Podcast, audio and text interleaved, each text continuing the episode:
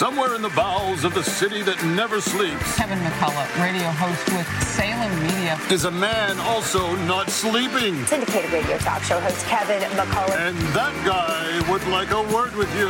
Many of you know him as Nostradamus. Of course, that Kevin show is going to be great. The only thing that could be greater, of course, would be that Donald show. But we don't have that, so we have that Kevin show.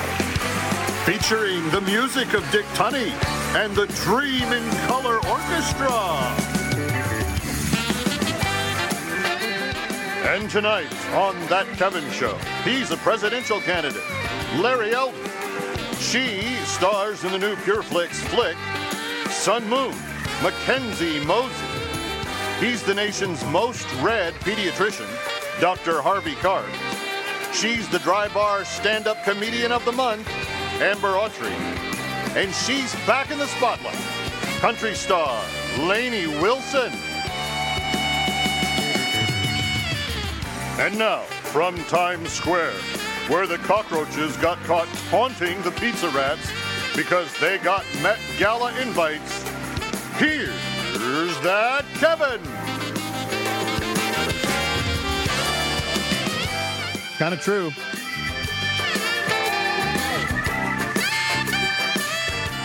And I'll get to that in a second, but I love this jam.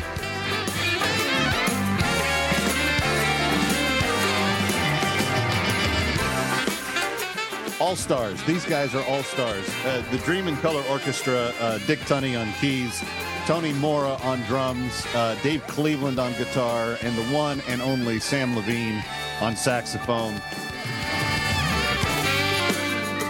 Just doesn't get better than that. Welcome to the weekend. Kevin McCullough, glad to have you with us from New York. What a crazy, crazy time we live in. I mean, we have not had a bunch of people get up in London, put on stuff, go sit in the rain for hours and hours to watch a, a, a, a royal be coronated in 70 years. But it happened earlier today.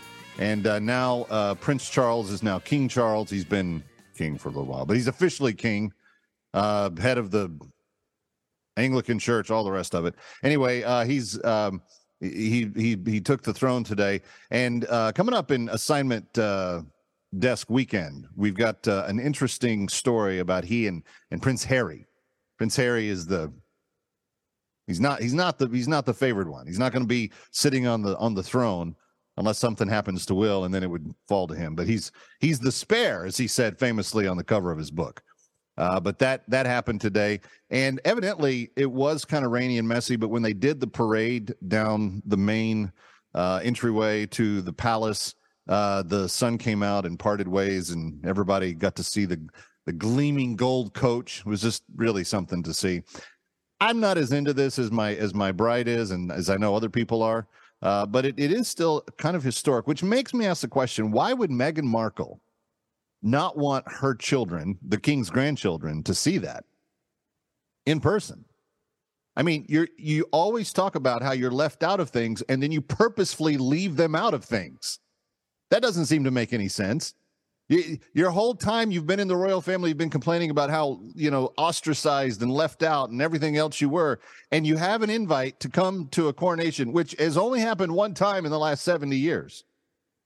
And you say, forget it. Never mind. Doesn't make a lot of sense to me. But then again, I don't know that Harry and Meghan lot of, make a lot of sense to anybody. Anyway, uh, voice man Dave, he he he he nailed it. The cockroaches got invites to the Met Gala. Did you see it?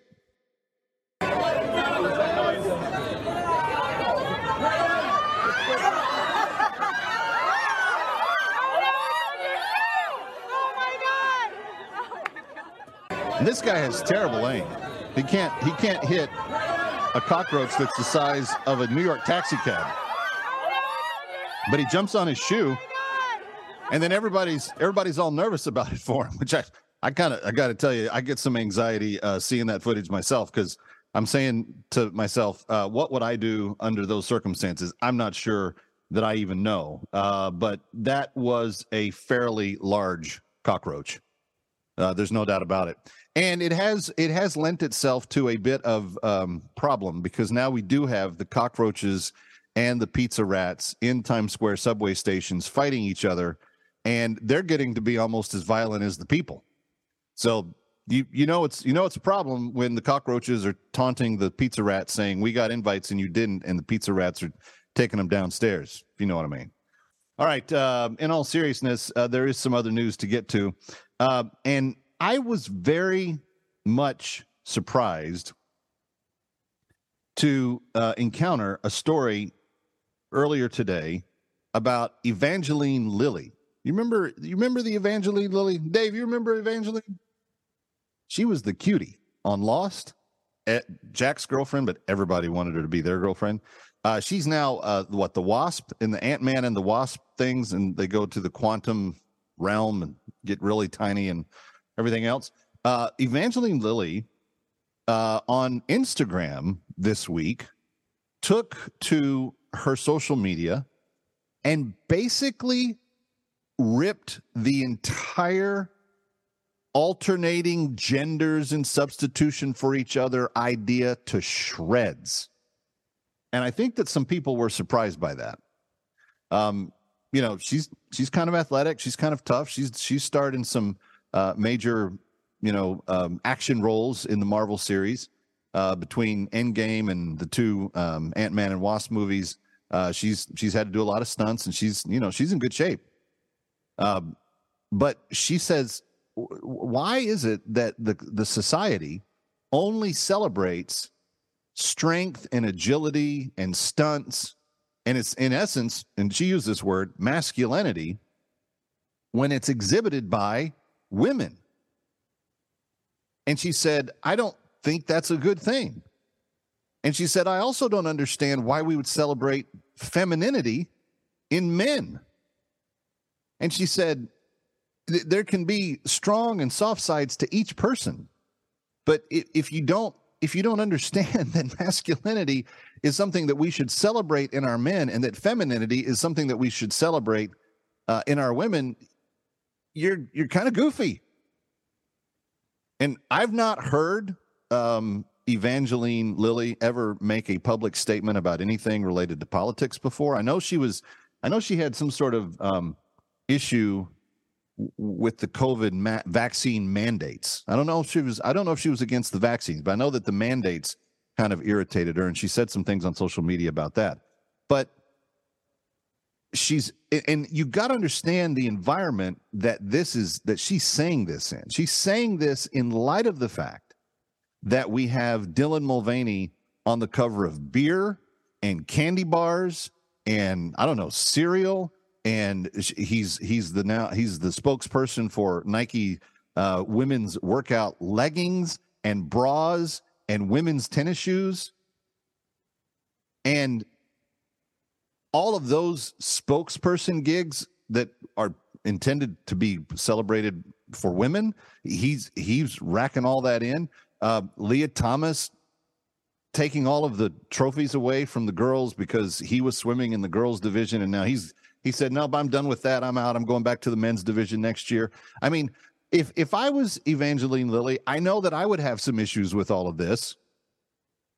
Because if you're a woman today, you know, an actual woman, a woman that has the woman parts, you, there's there's a certain degree of utter and complete ign- ignoring of you and your sex completely uh, in in how the culture is is transpiring right now and whether it's trying to get um, kids to transition without their parents' permission or knowledge, even like they're trying to do in Washington State, or even just the use of pronouns and secret identities at, at schools.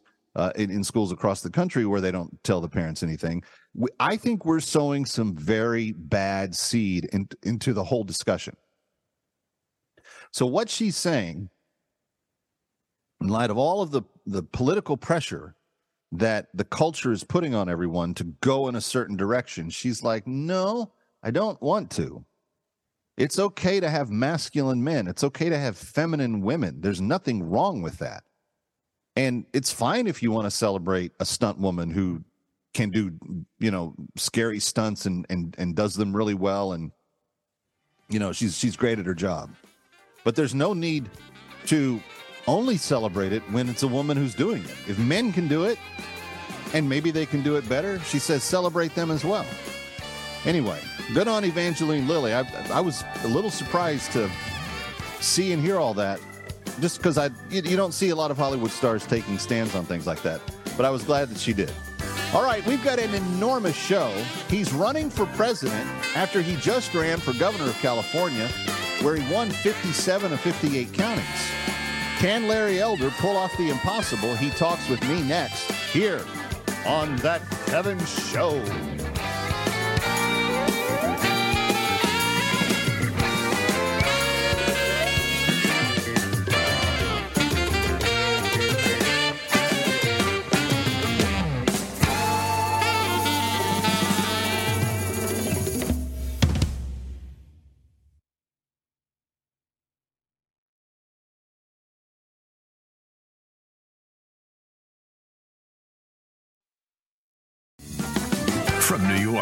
It's That Kevin Show. See, I knew it. Uh, come on, Kev. What's a few classified documents between friends? I told you. I told you all the time. I knew it. I knew he had some too. Here he is.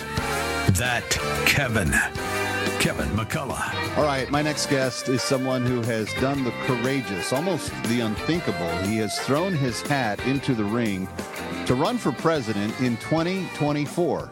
In a day and age in which everyone's saying this is going to be the matchup of two old men at the end of the road, could there be someone very different uh, in the mix? That is the uh, hope and the ambition of one Larry Elder, who is not only uh, a fantastic uh, spokesperson for the things that he believes, but also I consider him a good friend. Larry, it's great to see you.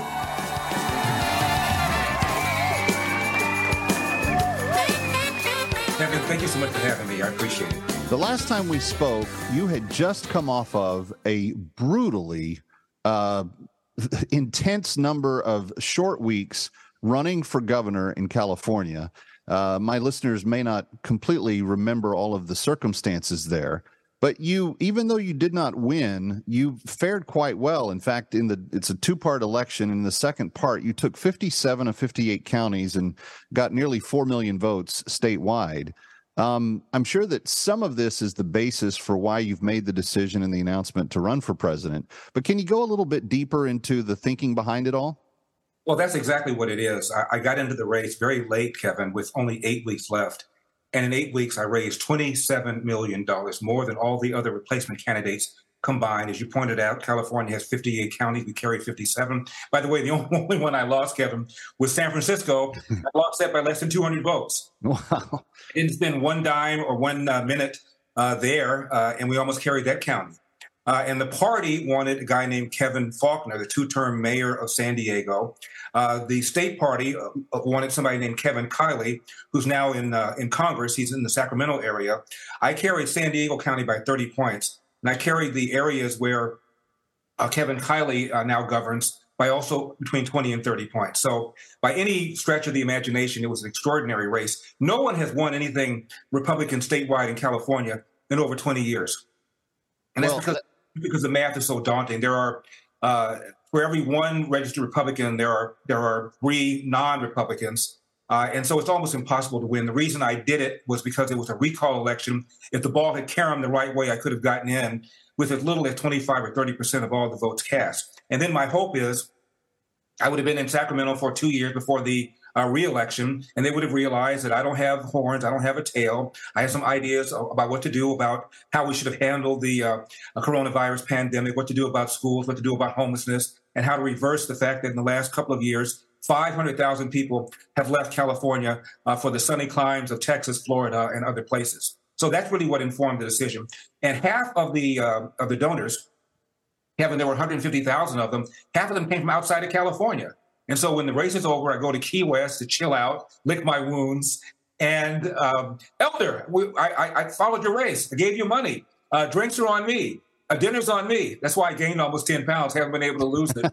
so many people, Kevin, said, why don't you run for president? And at first I thought they were smoking something. But the more I thought about it, And the more I felt the same way about California, that I felt I had a patriotic, a moral, and a religious obligation to give back to a country that's been so good to me. I would rather not spend my winters in Iowa, not spend my winters uh, uh, in New Hampshire, not take the financial hit that I'm taking, but I feel that I would be shirking my responsibility uh, as a citizen if I didn't do what I think I can do. I know that I have something to offer. I know I have something to say. Let, us talk about some of the um, micro stuff, and then I'm, i want to get to a couple of macro questions that you're go- you're going to have to answer somewhere, so that you may as well answer them with me first. Um, but let's talk about the uh, the RNC announced debates uh, today, and there's a couple of them coming up, and there's probably going to be a metric to make that debate stage. And it, my guess is it's going to be a certain number of donors to uh, a political action fund uh, to date, and it's going to require maybe 1% registering in a poll somewhere. Do you think, as we sit here right now, uh, and they're a, ways off yet, do you think you can get to that threshold in enough time to qualify for the first two? I do. Uh, as far as name recognition is concerned, as you know, Kevin, I've been on radio for 30 years. Last several years, I was syndicated by Salem. I'm an El Dorado. I'm a founding member. So, yes, I, I very much understand that. And so uh, I got pretty high name recognition. And uh, as I mentioned, uh, in my California race, there were 150,000 individual donors. Uh, and I think the metric is going to be for the Milwaukee debate, probably have to have at least 50,000 uh, individual donors. I don't think we're going to have any difficulty reaching that. All right. Well, that's that's so that's one of the the micro uh, steps in between uh, now and then. Uh, there's also going to be a pretty interesting field that's already starting to form. You've got Nikki Haley. You've obviously got 45. Uh, you've got um, the uh, entrance of uh, who just announced last week. Um, just announced. Say that.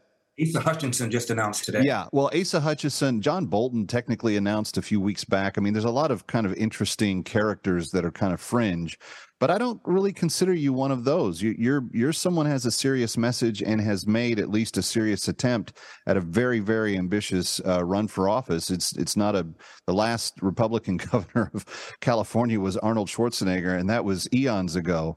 Um, so you you can't be laughed off as someone who you know is not uh, serious about what you're doing. Um, but there are some uh, t- intangibles that you bring to the race that no one else in that field does. And talk about that uh, for us a little bit. Your appeal to voters that Republicans don't normally attract. Right, but before I, I, I, get into that, I just wanted to mention about the uh, the gubernatorial thing. Uh, keep in mind, California is the fourth largest country uh, in the world if it were a separate country uh, and I ran for that top job. And there was another fellow who ran unsuccessfully for governor, uh, became a uh, two, twice elected uh, president. His name was Richard Nixon. And uh, Donald Trump hadn't won, hadn't run for anything, let alone uh, for the largest state in the union. So there's that. But here's what I think I bring to the table, Kevin, to answer your question. Notice, notice how much of a politician I've become already. Uh, uh, this notion that uh, America is systemically racist, which which is what drives the Democrat Party, that's their narrative, and the reason they do it is not so much that I believe they all believe it. I believe that they want to make sure that Black people think of themselves as victims, as eternally oppressed, uh, and therefore they will pull that lever for the Democratic Party like lemmings because the Democrats have successfully uh, positioned themselves as the a party that cares about social justice and inequities. We wear the white hat in that battle. And these SOBs, these Republicans, wear the black hat. Uh, without getting that nearly 90 to 95% black vote, they cannot win at the presidential level, and they know it. I can refute that narrative, I think, in a more effective way than probably most of the other people can. Having been raised in the inner city, my father never knew his biological father, uh, left home at the age of 13, Athens, Georgia, Jim Crow South joined the Marines. He ended up cleaning toilets, two full time jobs. Started a little cafe in his uh, in his late forties, ran it until his uh, mid eighties. And my dad, when he retired, owned that little restaurant, the piece of property next door, plus the house we still have in our family. And when my dad retired, his net worth was a little bit under a million dollars. That's what you can do in America. And my dad, by the way, was a lifelong Republican and said this about Democrats Democrats want to give you something for nothing. When you try and get something for nothing, you almost always end up getting nothing for something. Uh, and so this message that the police, for example, are engaging in systemic racism against black people, not only is just wrong, not only does it insult cops, not only does it demoralize cops, it's causing what's called the Ferguson effect or the George Floyd effect. That is the voice of Larry Elder. We're coming right back uh, with the presidential candidate uh, now declared for 2024. Don't go away. Ready or not, he'll be right back.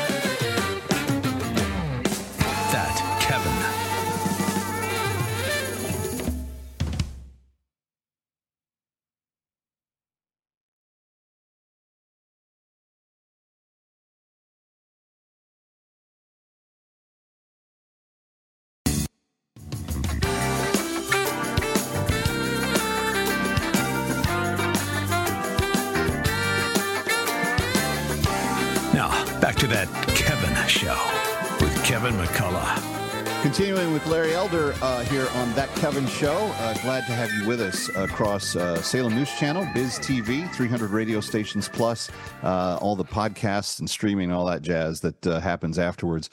Larry, uh, you and I have known each other a long time, and um, I'll never forget a morning that we had breakfast together. I think we were at the presidential convention covering it for talk radio for Salem at the time, but we had a very kind of elongated breakfast at the at the hotel cafe there.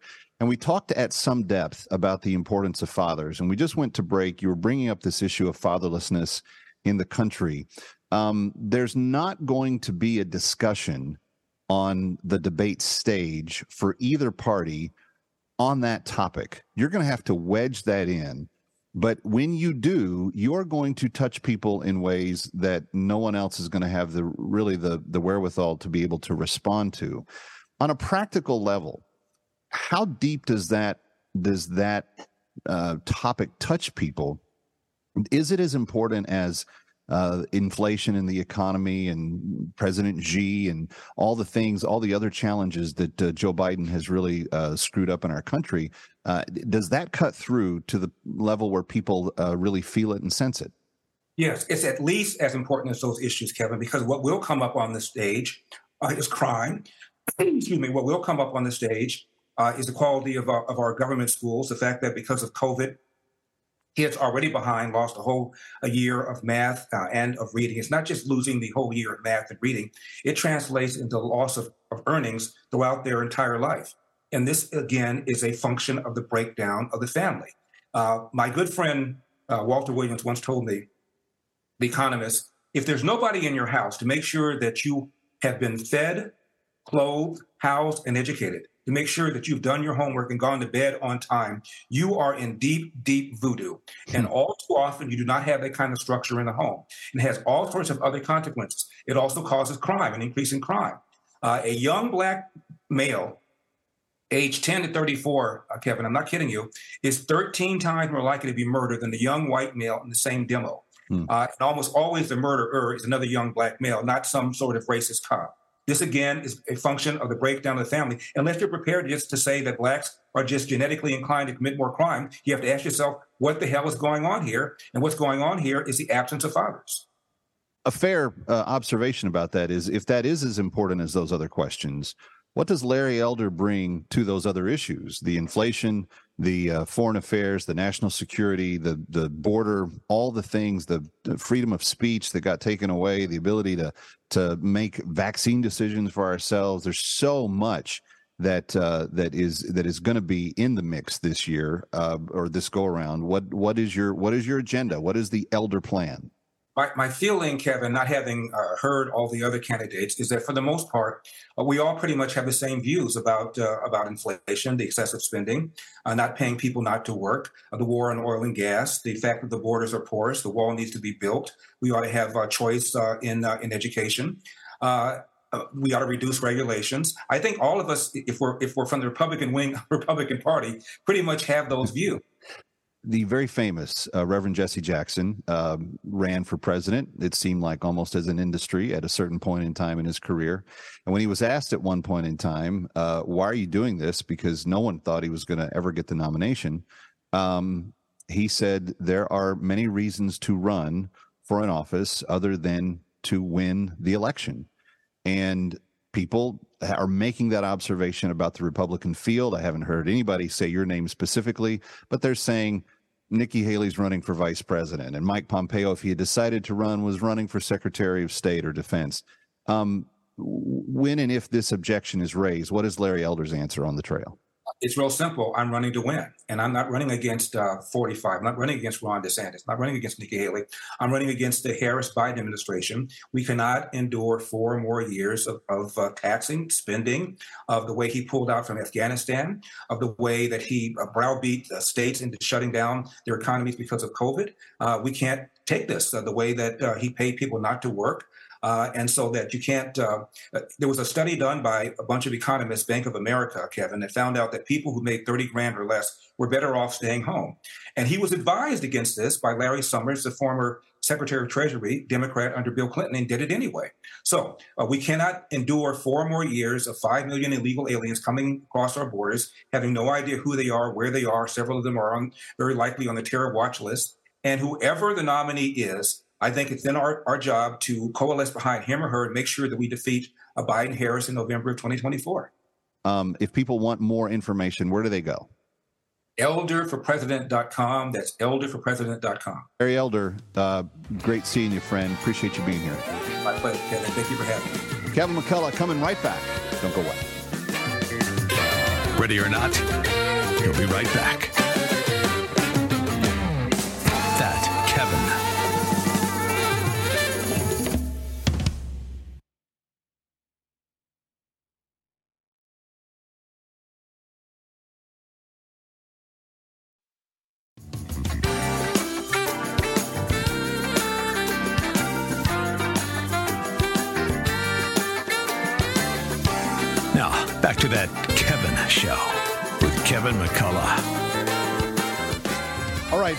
So glad to have you with us.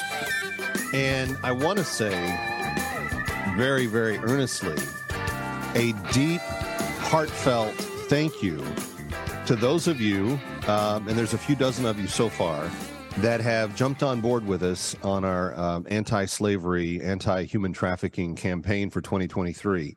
Uh, and I have tremendous news to report to you. We we got a list at the beginning of the year that had 192 names of individuals that uh, our partners, Christian Solidarity International, have identified as slaves that are currently held in northern Sudan that are conceivably able to be liberated this year. And when the violence in the Sudan capital broke out a couple of weeks ago. I got very nervous and I was like, how is this going to impact what we're doing? Thankfully, it has not impacted it at all. And as a result, we have a very, very uh, cool uh, report to give to you tonight. And that is that in the midst of all of the turmoil that's going on, we have been able to liberate thus far this year 46 of the 192 that are on the list. And I just want to say thank you. Those of you that have uh, made the gifts have stood with us and have made that possible. And um, obviously, we still have a ways to go. The goal is all 192 by the end of 2023. But I, I want to, I just want to say thank you. That's that's an incredible number, um, and that's you know quite a few more from last week, and that that just that blesses me personally. But if you're just joining us for the first time, maybe wondering what what's the program consist of, and let me just really briefly tell you, when the when the civil war ended between the Sudans, when South Sudan was formed, and basically it was allowed to become its own country, which was largely uh, Christian in nature. Um, the peace between Northern Sudan and South Sudan went into effect, but nobody did anything about the hundreds of thousands of women that had been taken as slaves by the North. None of the countries did anything. And Christian Solidarity International has been on a one by one basis negotiating and securing the release of these slaves uh, in very, very meticulous fashion, just one at a time, going and identifying them, finding them, and getting them liberated. Now, we ask you for a $250 gift. And what happens with that $250 is you, in essence, provide everything that the slave needs once they've relocated to South Sudan uh, for their their life. It, it gives them a year's worth of food, a year's worth of seed to plant for food for the following year. It gives them uh, utensils to cook, uh, sow, uh, garden, uh, even to fish uh, with. And and it gives them the ability to kind of begin to stand on their own two feet. It gives them some helps in terms of shelter to be able to be uh, protected from the weather. blankets to be kept warm. It, there's just a bunch that goes into what's called this bag of hope. And kind of the coolest part of all of it is the little she goat that each slave gets when she is uh, liberated, and that turns into a little micro enterprise, uh, making cheese, milk, etc., having more uh, kidlets, and being able to sell those and help support her family, etc. But uh, that's that's what's happened in the when when you give your when you give your two hundred and fifty dollar gift, that is what uh, ends up being given to the slave as they've come out of um, their terrible situation in northern Sudan. But I want you to know um, exactly the types of people that we are liberating and the types of people that have been helped by what we've done. Take a listen. This is the story of Nayanut. My name is Nanyanut. I was about 15 years old when I was captured. My mom had spent the last few days teaching me all about what it meant to be a good wife and a mom, showing me how to cook and sew. She had hoped I would get married in the future. One day I was out collecting firewood, and that was when the Arabs found me and captured me and took me to Sudan without the chance to tell my family goodbye. It took me many days to walk the complete journey. They gave us boiled sorghum as we went, and the men that had been captured with us faced grave dangers. They were considered to be spies, and most of them were killed right in front of us. Upon arrival in the north, I was sold to a master in Miriam village, and then I was sold almost as quickly to another Arab in Magalagate. He made me work for his family, sweeping the compound and washing the dishes. They worked me long and terrible hours, pounding sorghum, fetching water, and then they said, in order to be a good Muslim woman, I would need to be circumcised. I was held down as it happened, and then I was forced to marry. Against my will, they forced me to work even when I was sick. If I did anything that made them angry, they would beat me. My master never bought me any clothes, never paid me for any of my work, and barely ever fed me. Then one day I heard about a CSI retriever, and I ran to find them in the town. As it turned out, they were freeing slaves in my region, and they had not known about me. But I think God allowed me to find them because they brought me home. We walked that same journey back to South Sudan. And today I thank God because I am free. I thank the Arab Retriever because he helped. I thank CSI and for those who gave. I cannot thank those of you who gave money to help us become free ever enough in all of my life. But I do hope that my prayer is answered, that we will not stop until they are all free.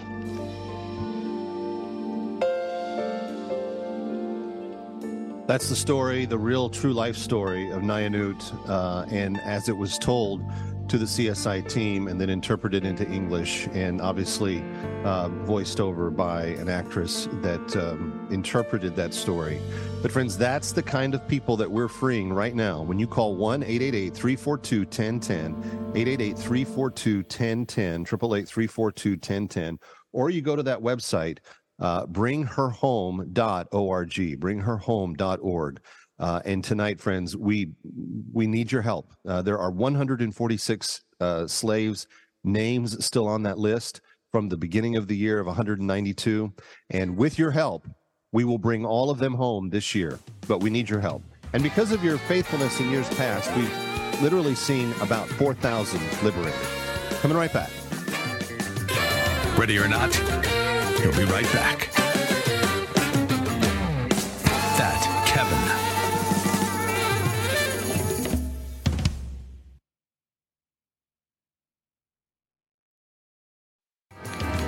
Serving it up with a no drink minimum. It's that Kevin show. Ladies and gentlemen, please welcome back to the New Music Spotlight stage, the one, the only, Lainey Wilson.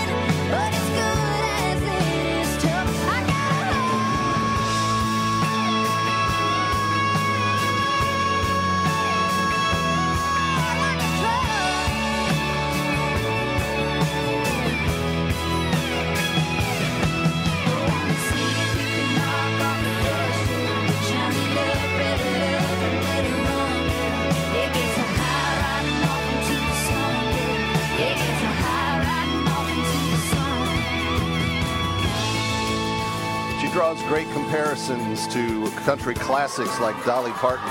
But she's got her own signature, the one and only Lainey Wilson in tonight's New Music Spotlight. She will be back on the Spotlight stage in hour two. Kevin McCullough live from New York, from Times Square. So thrilled to have you here. Come on back. Hour two's just ahead. Hey, get the soundtrack. Search hashtag New Music Spotlight on Spotify or Apple Music.